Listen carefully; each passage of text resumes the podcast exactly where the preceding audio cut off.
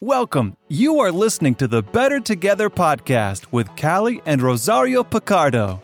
We take on topics involving marriage, ministry, parenting, communication, relationships, and other subjects that our listeners want to hear more about.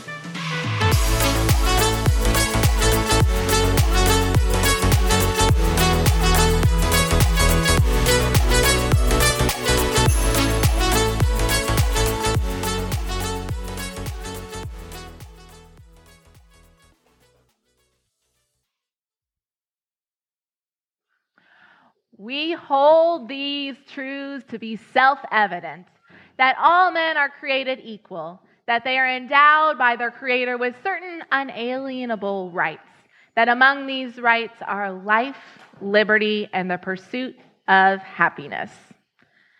Perhaps familiar words, these famous words were written and approved by the U.S. Congress on July 4th, 1776, nearly 250 years ago, which many of you might be celebrating this week with July 4th. And we are, live in what is called the land of the free. But we also know that when those words were written, not everyone in this land was free, and many still aren't.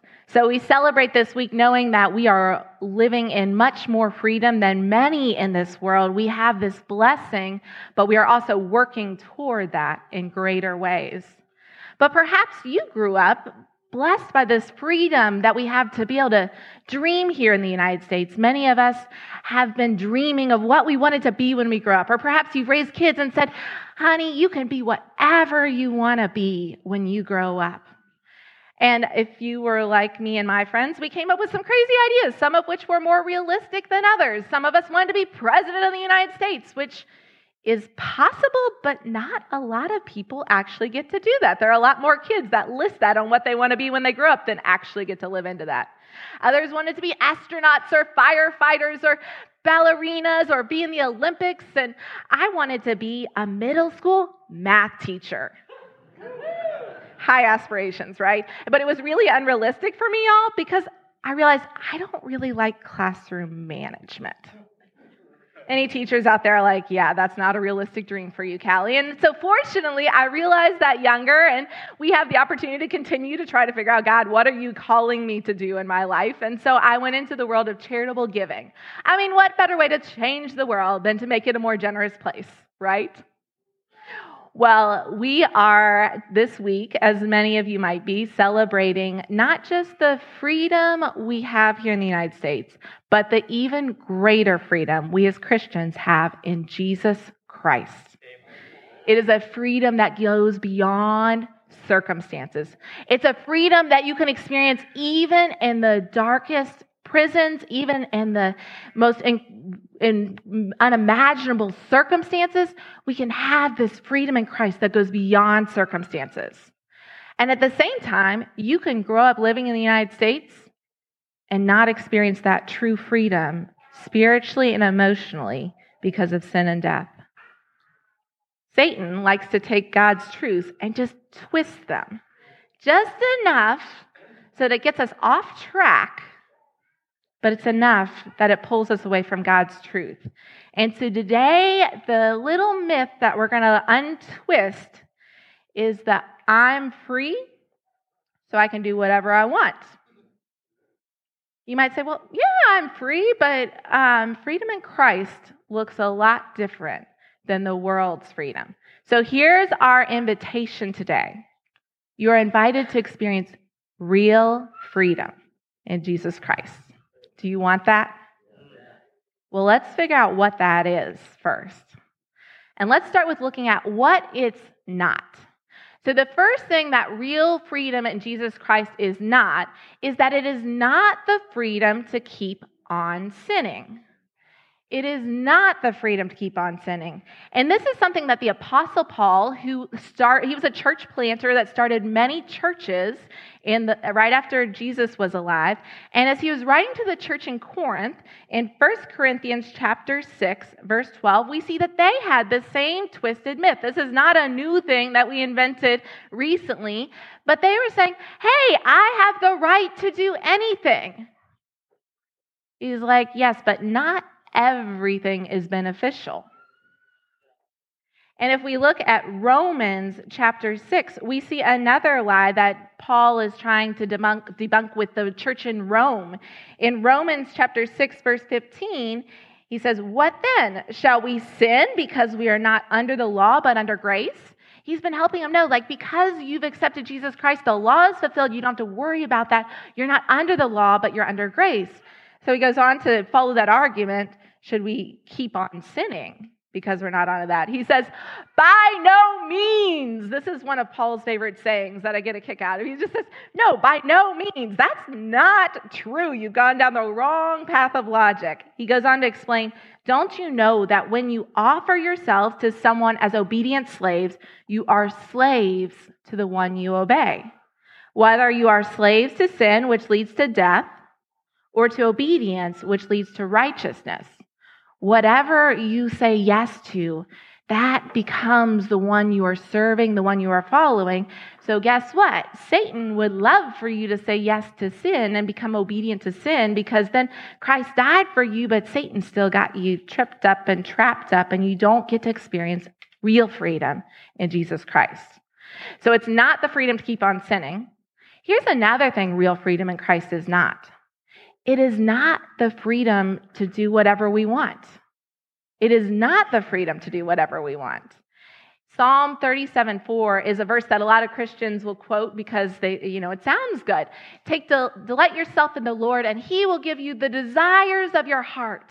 We're Christians, right? So if we love God and are following after God, He's going to give us whatever we want, right? That would be very unloving of God. Because good, loving parents know how and when to say no.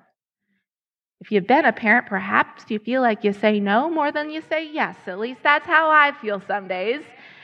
And it's not because I don't love my kids. It's not because I don't want them to have any fun, but it's because I love them that I say no to them sometimes.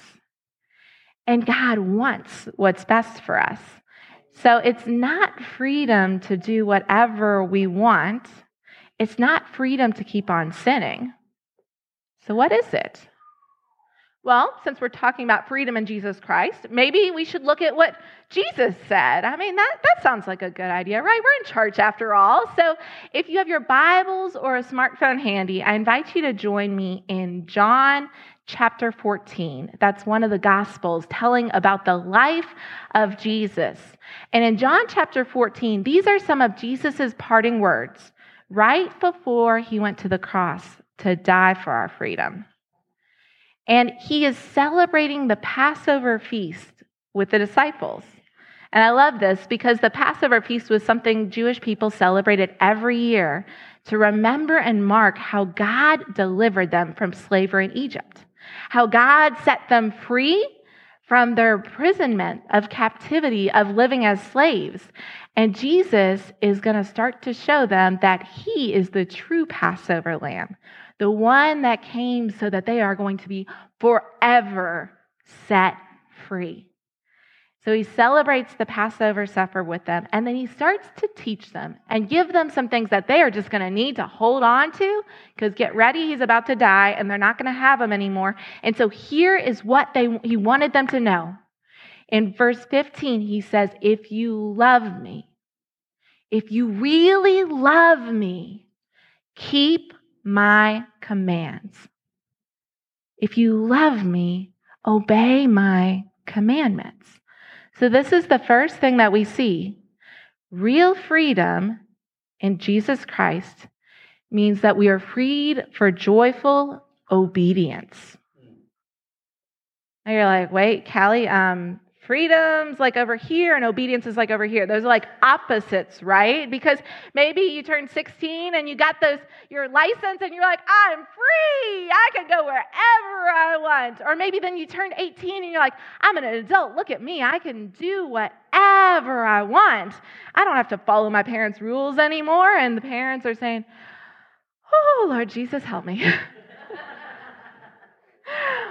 But we already talked about real freedom in Christ is not the freedom just to do whatever we want.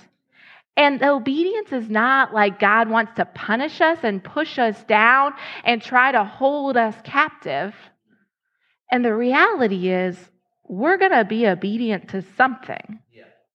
Remember what Paul said in chapter 6, verse 16 of Romans? He said, You are slaves to the one you obey, whether you're slaves to sin, which leads to death, or to obedience, which leads to righteousness. So we have this choice. What do we want to obey? Do we want to obey our emotions and whatever feels right? And maybe you've known some people like that. And when they're up, they're up and they're going on a great direction. When they're down, they're down and they're like driving themselves into the ground. Or maybe they're Christians and they're like, I feel like God's calling me to do this. So all of a sudden they're like going over here. And then like two minutes later, like, actually, God's calling me to do this. And they're over here. And you're like, Wait, and now all of a sudden they're going this way because God's told them something new and they haven't slowed down enough to say, God, what are you really calling me to do? They haven't te- tested it against God's word. Maybe they need to check in with some folks that they just love, that they know love the Lord and love them, and who are can help them discern God's will for their life. So if you're uh, obedient to your moods, you're going to be all over the place. If you're obedient to sin, you're going to be a slave to Satan. And if you're obedient to Christ, you're going to be freed for joyful obedience, to be able to walk in righteousness, to be able to experience this real freedom in Christ. Roz and I have three young girls. They're ages six, four, and three. And we're trying to teach them. Pray for us. We are trying to teach them things to help them in life. We're trying to teach them about Jesus, first of all, but then we're trying to teach them other things like when we're in a parking lot or near a road, we hold hands. So here you see a picture of them doing this appropriately. There was like a nice stranger behind us who like snapped this picture and was like, "Can I text this to you? You all were just so cute." I don't have any pictures of when they're not doing this because I am holding a child that's like falling out of my arms because she's trying to get away from me, or holding another by the wrist because she's trying to dart in front of a car, and they're like, "Mommy, the cars will see me. I don't know what you're talking about." Oh, okay. I love you, so I need you to hold my hand. But there are three of them, so sometimes they can't all hold my hand. But as they're getting older, they're starting to learn to walk with me. So, guess what? I'm starting to be able to trust them to walk with me and just stay right by my side while I've got two others in my hand. And what's cool is the more they learn to walk with me, the more exciting things we can do. We can go to the park. We can go to a festival without me wondering if they're going to stay near us, if I'm going to lose them in a crowd. We here we were in Kentucky and they got I'm from Kentucky and they got to meet horses. How cool is that? And our heavenly Father loves us and wants us to learn to walk with him. And so as we are saying yes to God more and more, guess what? We're going to get to do more and more with God. Not always easy things. Sometimes God's going to say, I've got something in store for you. I want you to say yes to this. And you're like, God, I don't think I can do that. Are you sure? Are you sure? Can we go back to like the baby steps? Can we go back to like learning just how to hold your hand? But God's like, you've learned. You're growing. You've learned how to walk with me. You keep saying yes to you uh, to me. I'm seeing it. And God's going to open up more and more opportunities for you to keep saying yes to God, for God to use you for his glory. But it starts with saying yes to God. It starts with that joyful obedience, with loving God, and so following what God commands. That's the first step to real freedom. And here's the other thing that we see about real freedom in Christ. The second thing we see is that real freedom in Christ is we are set free by the Holy Spirit. We see this as we keep going in John chapter 14, going on to verse 16. It says, Jesus says, I will ask the Father, and he will give you another advocate to help you and be with you forever. Remember, he's getting ready to be disappeared, gone. They're not going to see him anymore, but he's not leaving them alone. He's going to ask the Father to send another advocate, the Holy Spirit, the Spirit of truth the world cannot accept him because it neither sees him nor knows him.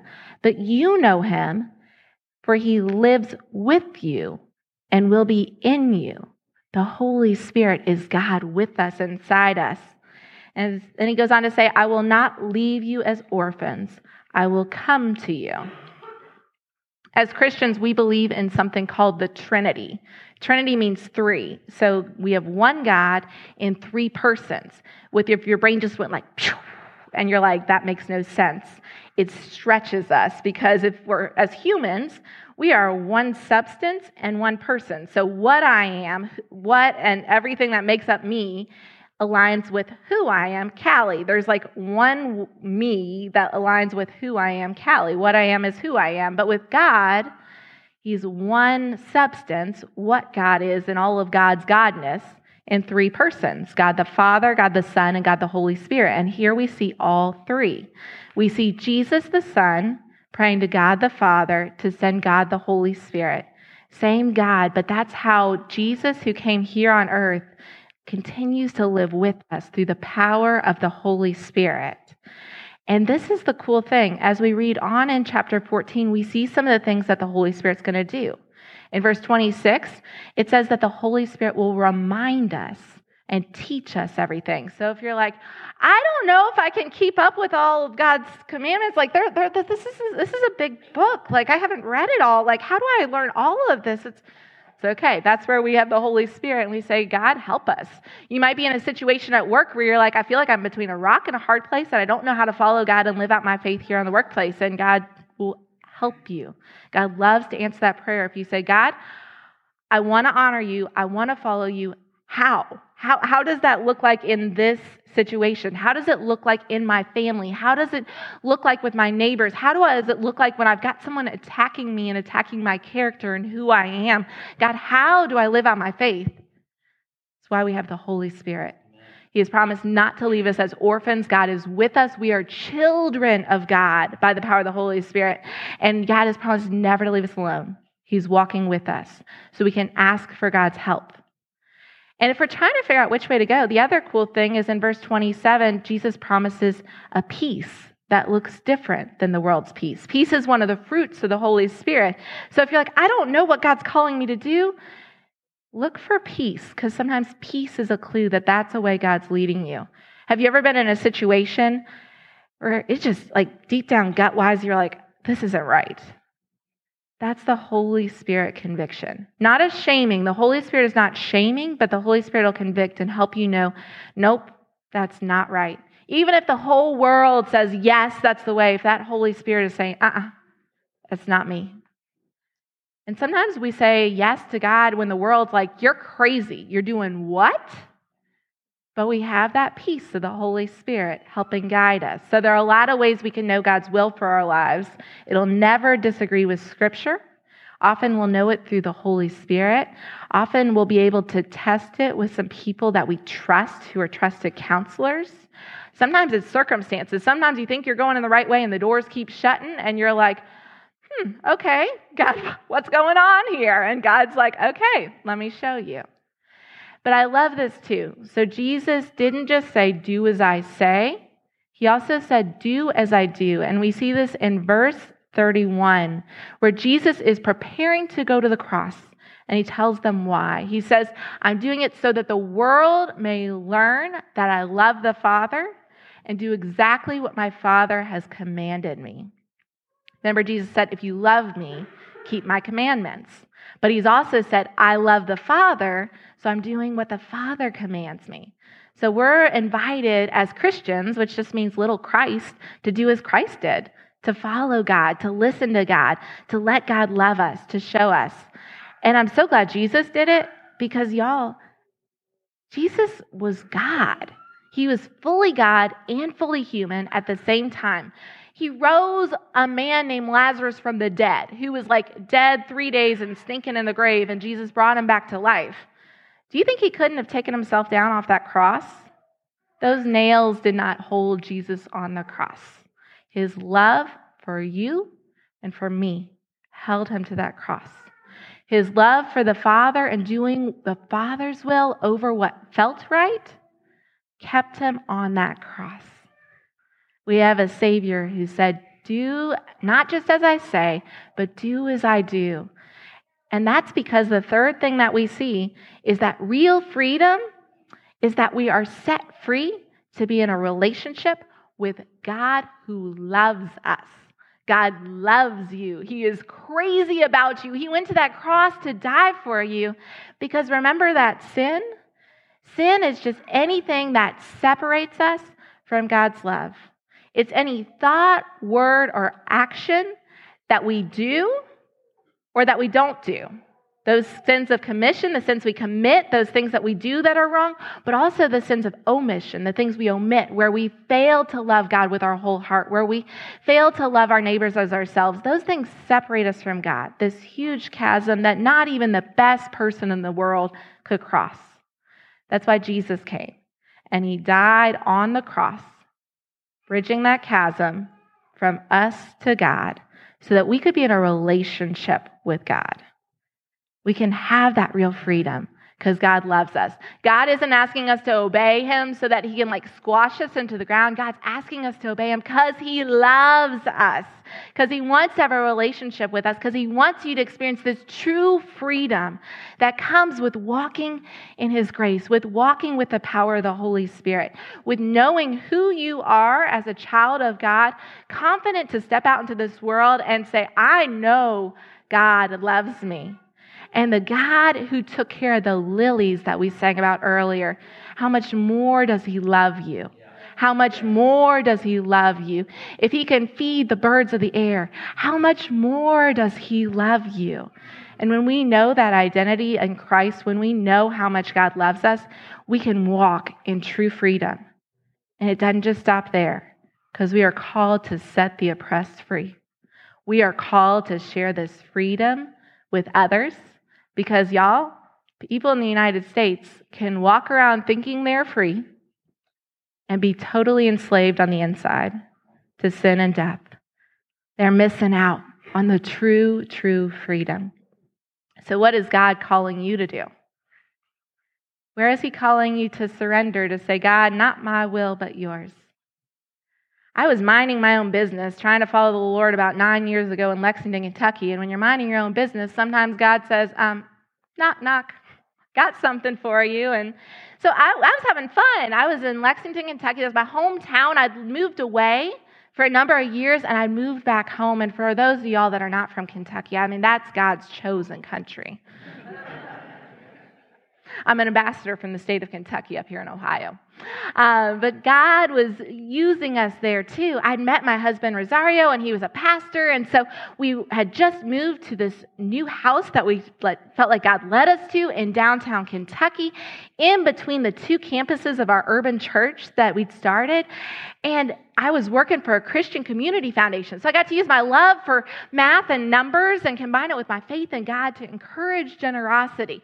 I mean, I was doing God's work, right? And I was like four miles from my parents. So I was back near family, which was exciting, and I loved it. And then Roz got a job offer in Dayton, Ohio. So, y'all, I, I'm, i was following the Lord, so I knew I, we need to pray about this. So, I, he'd gotten job offers before I knew the drill. God, Roz has this job offer. Please say no.